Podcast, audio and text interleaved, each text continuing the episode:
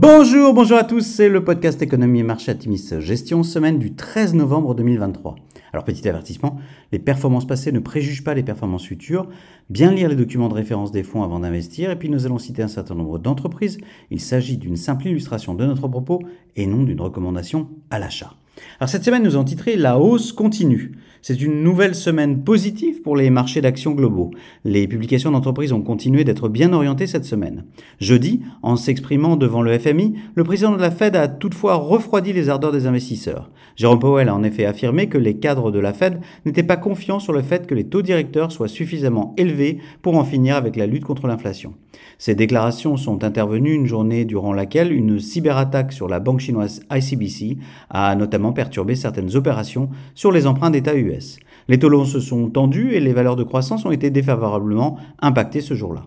Face à de nouvelles inquiétudes quant à la croissance mondiale, le prix du pétrole a continué de baisser cette semaine. Le baril de WTI termine ainsi la semaine à près de $77, en baisse de 3,9% sur la semaine, et ce alors qu'il clôturait à $89 il y a 3 semaines. Vendredi, Christine Lagarde, présidente de la BCE, a déclaré qu'elle ne voyait pas de baisse des taux directeurs au cours des 2 trimestres à venir. Vendredi aussi, les investisseurs en actions américaines ont repris un biais optimiste, en considérant notamment que le pic des taux long terme était derrière nous. Les valeurs de tech US ont été particulièrement à la fête vendredi. Sur la semaine, le CAC 40 est resté inchangé, le SP500 gagne 1,3% et le Nasdaq progresse de 2,4%. Alors du côté des sociétés, un bilan relativement mitigé cette semaine, après il est vrai plusieurs semaines de très belles publications. Aux USA, publication au-dessus des attentes pour Celsius ou Datadog, publication légèrement en dessous des attentes pour Emerson, en dessous des attentes pour Array et Scholes. The Trade Desk publie des chiffres au-dessus des attentes, mais est sanctionné par le marché en raison de ses prévisions décevantes. Walt Disney manque de peu les attentes avec un chiffre d'affaires en hausse de 5% contre 6% attendu. En revanche, le résultat net par action bondit. Les baisses de coûts portent leurs fruits et le titre s'apprécie nettement en bourse.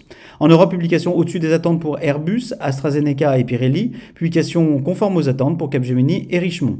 En Asie, Sony affiche des résultats mitigés, marqués par des performances assez disparates entre les diverses divisions du groupe. Sony revoit toutefois sa prévision de chiffre d'affaires annuel à la hausse. Alors à venir, la révision à la baisse de la perspective de la note de crédit des USA par Moody's à négative ce week-end pourrait contribuer à peser sur les marchés de taux. Tous les yeux seront par ailleurs tournés vers la publication des chiffres de l'inflation US, le CPI, publié mardi prochain. La rencontre entre Joe Biden et Xi Jinping, prévue en milieu de semaine, devrait influer sur le sort de la tech des 2 côtés de l'océan Pacifique, à un moment de fortes tensions entre les 2 premières puissances mondiales autour des transferts de technologies ont lieu. Les publications des grands distributeurs US, Home Depot, Target et Walmart seront commentées, donnant une idée de la situation du consommateur américain.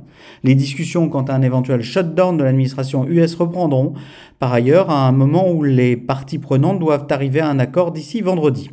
Même si une certaine nervosité reste de mise dans une actualité chargée, les investisseurs semblent se préparer à un rallye de fin d'année, en veut par exemple pour preuve le rebond de vendredi.